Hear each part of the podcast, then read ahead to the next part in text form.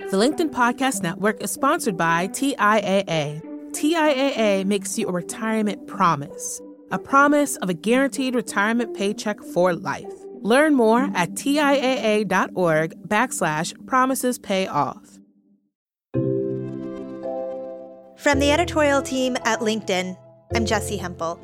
And this is Hello Monday, our show about the changing nature of work and how that work is changing us. Today I'm coming to you from my home office, my basement. For the first couple of days, it was kind of fun, but it's getting really old. My new studio is on the guest bed in the basement, and my son keeps unplugging all of the equipment and plugging it in the wrong places. This new reality is really strange for a lot of us. Maybe you're suddenly working at home, maybe you actually have to go to a job and feel uncomfortable leaving. Or maybe things are totally normal where you are and you're looking around the rest of the world scratching your head. We've been encouraged to keep our distance from each other physically. It's how we help protect each other. It's important right now, but then there's this other challenge. How exactly do we stay far apart from each other but still feel connected? I have to think one big way we do that is stories. A lot of you have been writing to me about what things are like where you are. So, this episode, I'm checking in with a bunch of you. And to be clear, this isn't the kind of polished show you're used to. In some cases, the audio is not great. But that's not the point. Now is the time to talk to each other. First up today is Becky Ansis. She lives in a coastal Chinese city called Xiamen, where she's been under lockdown for more than a month. Every time she enters or leaves her apartment building, she's subject to a mandatory temperature check. The university where she teaches is still closed. So we asked Becky to take her iPhone into a closet to get good sound, and she recorded this voice memo for us. Everybody kind of knows this is a tough time, and even though we all have to sacrifice, we're still kind of doing it happily. Maybe not happily, but peacefully. But nobody's really complaining because we know that it's if I'm getting checked, it means everybody else is getting checked. So that kind of makes you feel a little bit better. And everybody kind of knows like we're in this together, that this is a nationwide problem and we all need to kind of just band together during this time and stay at home. Of course, that can definitely get lonely. Um, luckily, I live in a building with some other foreign teachers and we've been I've been here for a long time, so we're we've been friends for a long time.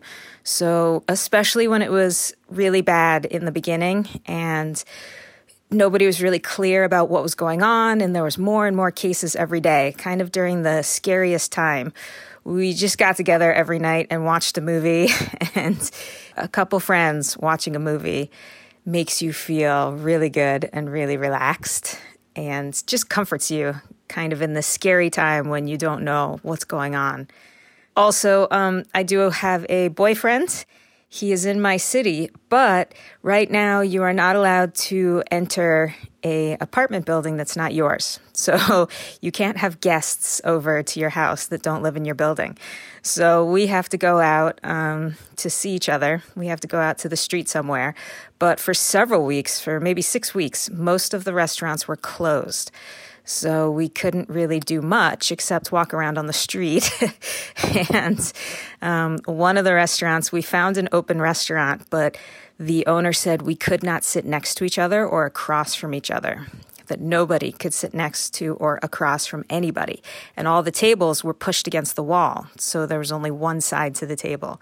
So we actually had to sit with our backs to each other, facing opposite walls while we ate dinner. So not exactly romantic. I believe that was Valentine's Day as well. So, not exactly romantic, but I am lucky that I get to see him because he's in the city where many people aren't. People are beginning to kind of put down their masks a little when they're outside and walking on the street. But when people come to like a bus stop or if there's several people on the sidewalk, they will pull up their masks. And I think it's partially um, a preventative measure that when you're in a larger group, like at a bus stop, you know, there's maybe more of a risk. But also, I think people do it to just prevent the possible spread. I, you know, don't trust everybody right now. and you can have the virus and not show symptoms. So it does give a level of comfort that they're being um, so vigilant and that, you know, anyone who even kind of has a slight temperature is caught very quickly. And you know, it kind of seems to be working because now, after about eight weeks, um, things are getting better. There is a weird sense of community, or not weird, it's an unexpected sense of community that, you know, we can do this, we can get through it, and we can go back to our lives. And we're, we're doing the best we can here in China. That was Becky Ansis in Xiamen, China. Becky, thanks for the message. Emily Stratton is an online English tutor and an aerial dance instructor. She and her husband moved to Fargo from California last fall, and she started working with an online tutoring company called VIP Kids.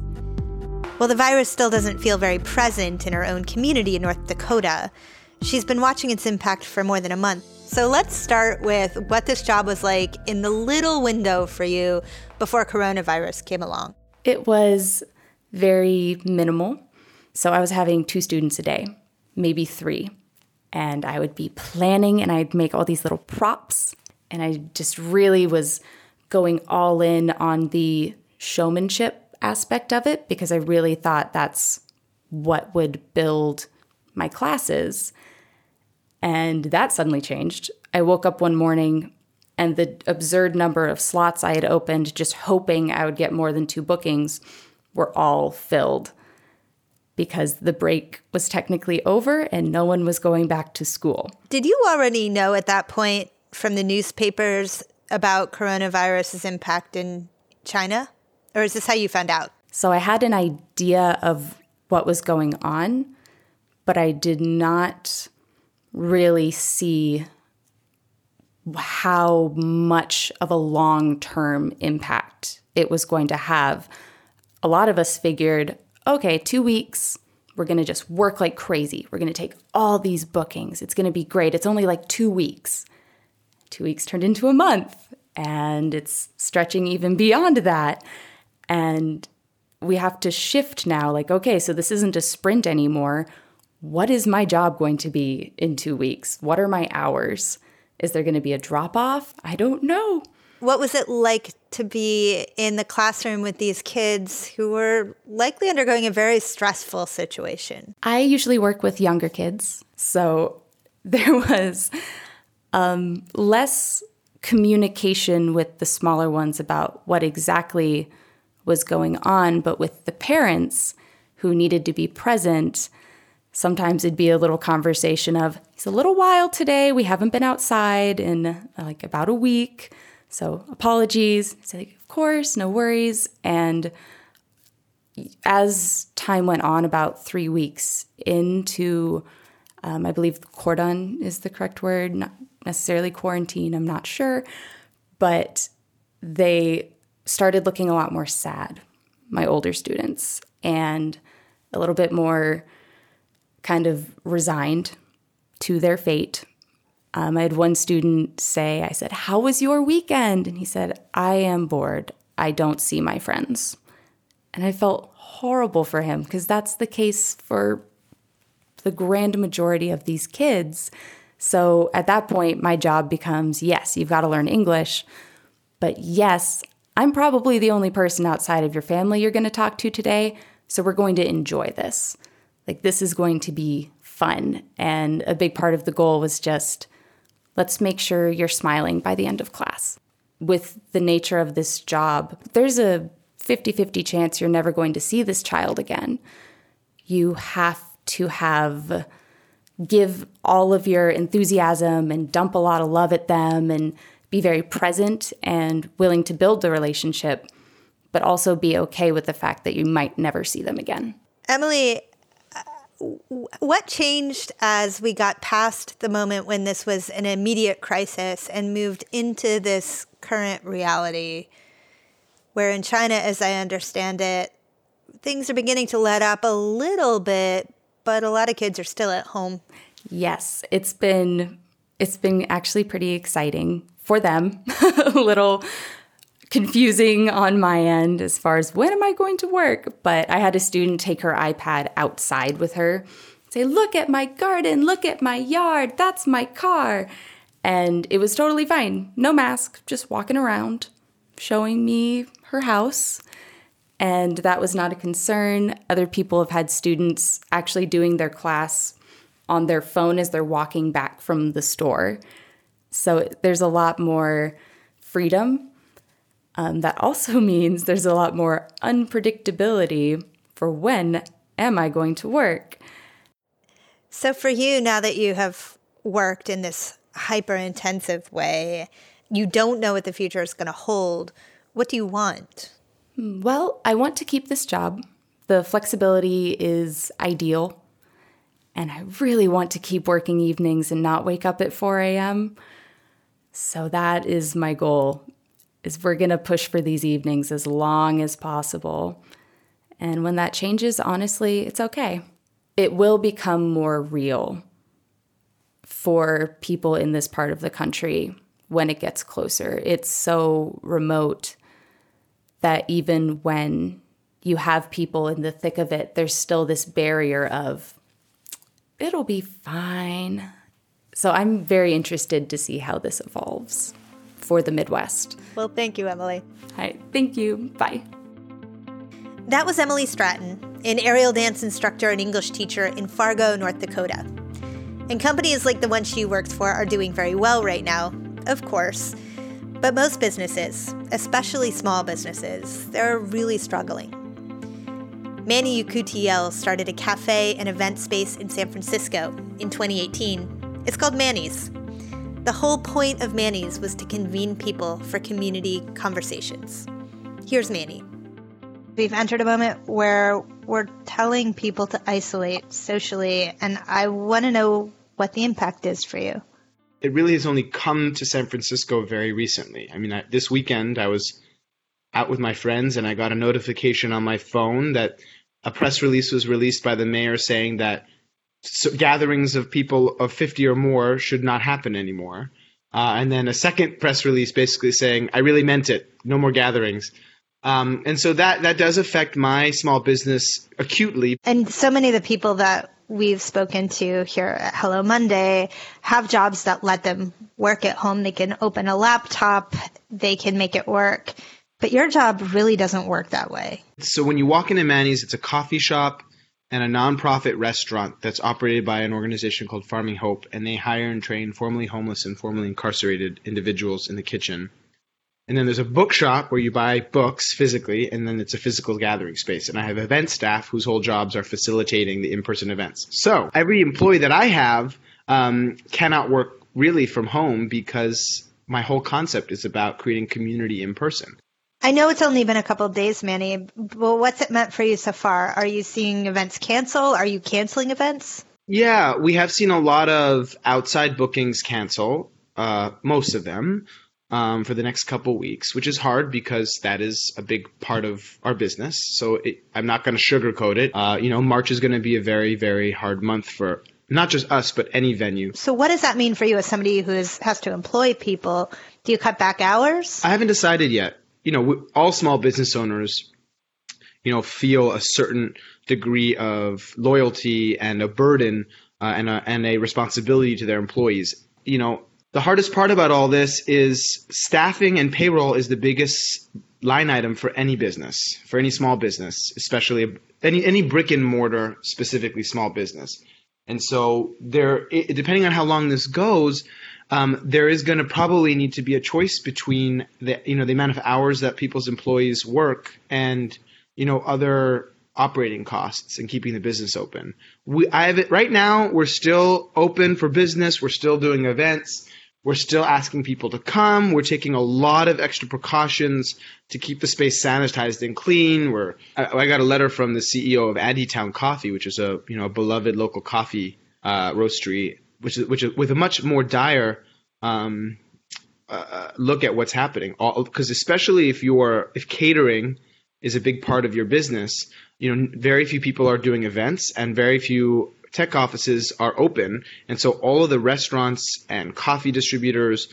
uh, and all the all the vendors for tech offices in the city and and and events that rely on catering, they're seeing a huge hit.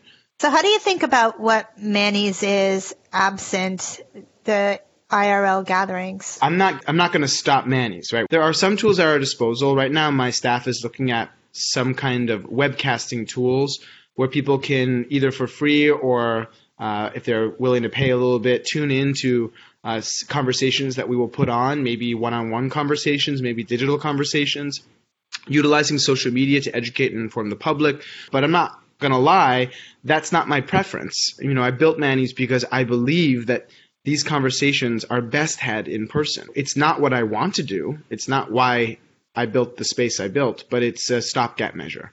How long do you think Manny's can do this? It's hard to say. We're going to keep putting on programming and we're going to experiment with with doing programming in a way that is still uh, allowed, um, and that might work. And so we'll be able to continue to do that until uh, we're allowed to do it in person. There's there's a piece of this that is about the public mood, and there's a piece of this that's about the public health.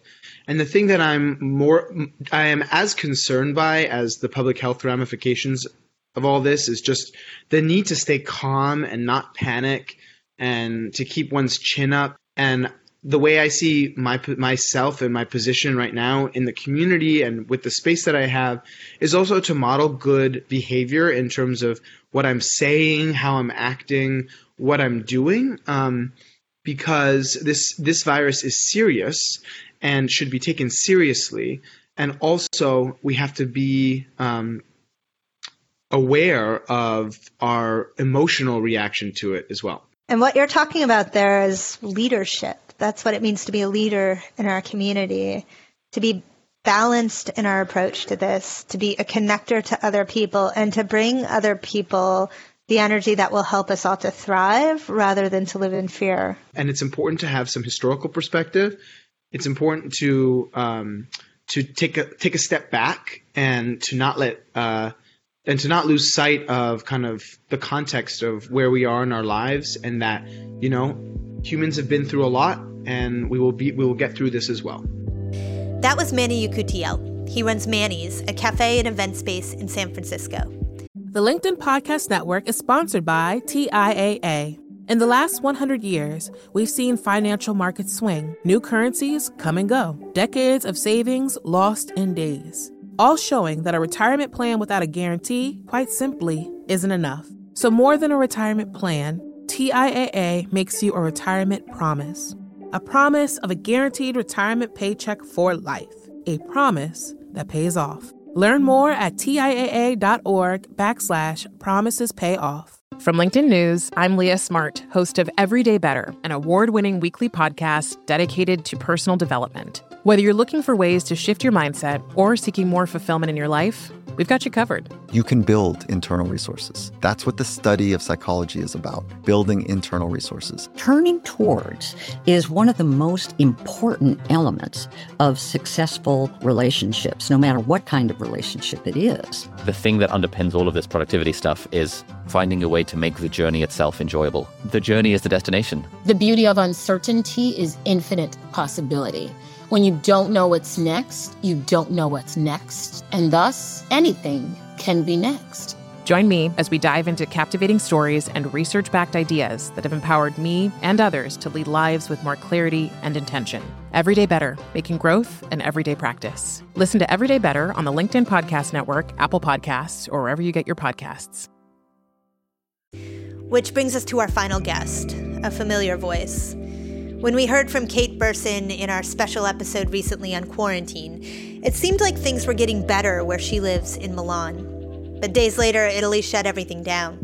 And now Kate lives in a red zone. From our perspective, kind of out of nowhere, at 2 in the morning, Sunday morning, uh, the national government announces that the entire region of Lombardy, so again, that's uh, 10 million people, um, they said we're we're creating a red zone there, and you're going to be uh, contained in that area until further notice. Uh, and they gave everybody kind of a day to get situated back in their homes. But another thing that it led to was people who lived in the north, which is in Lombardy, needed felt a need to go back and be with their family that might have been in Sicily or Rome. And so even though they were the community that was not supposed to leave because they could be contaminated, they couldn't imagine not being able to be home with their relatives and potentially take care of them. So in that process, over the course of a day, people were violating the the lockdown requirements and shortly after the entire country was under lockdown. You sent some pictures today from going grocery shopping. What was that like?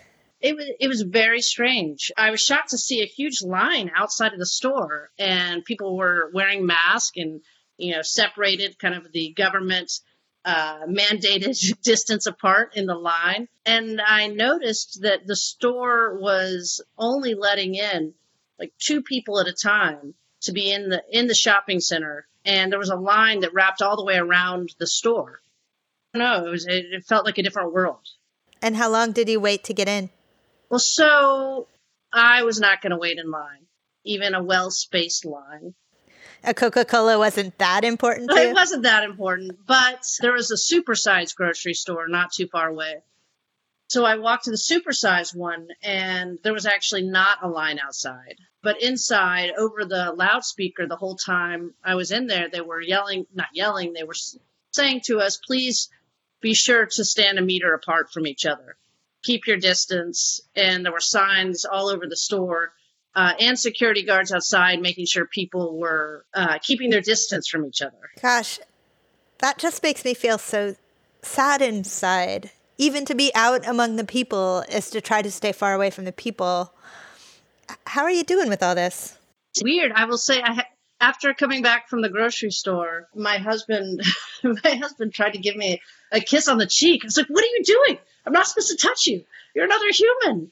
So it's uh, it feels uh, very it's um, schizophrenic type of experience. I mean, where I actually do get humanity is to take my dog outside, and fortunately, dogs at least do not tr- transmit the disease to humans. So, for our purposes, they get to play a lot, and all the owners we stand far apart, but we we talk to each other, and it's kind of a nice, a nice, very human, authentic moment to share with each other.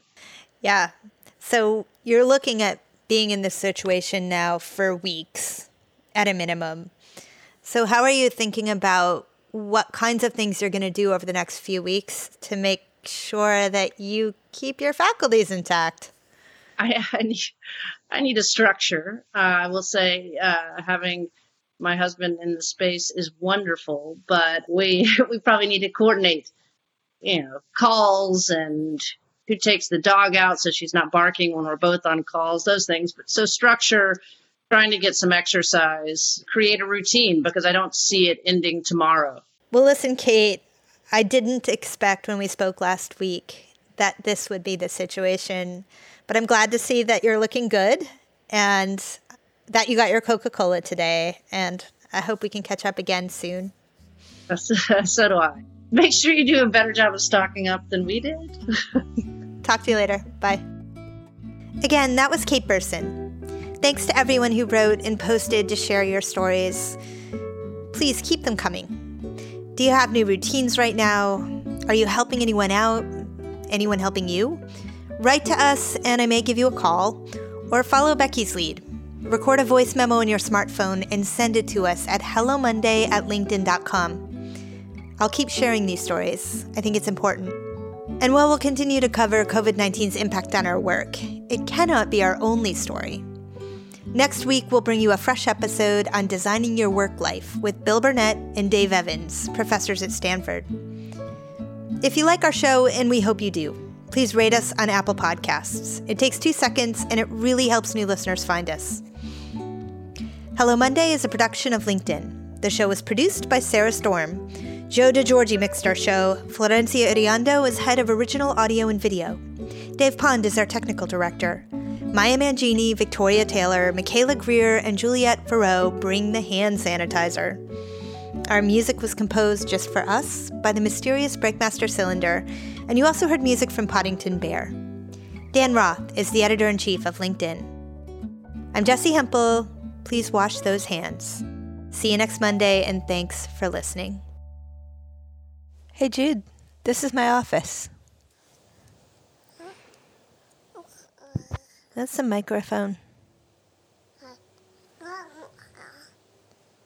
Well, if you press that, everything crashes. Yeah, you're gonna press it anyways.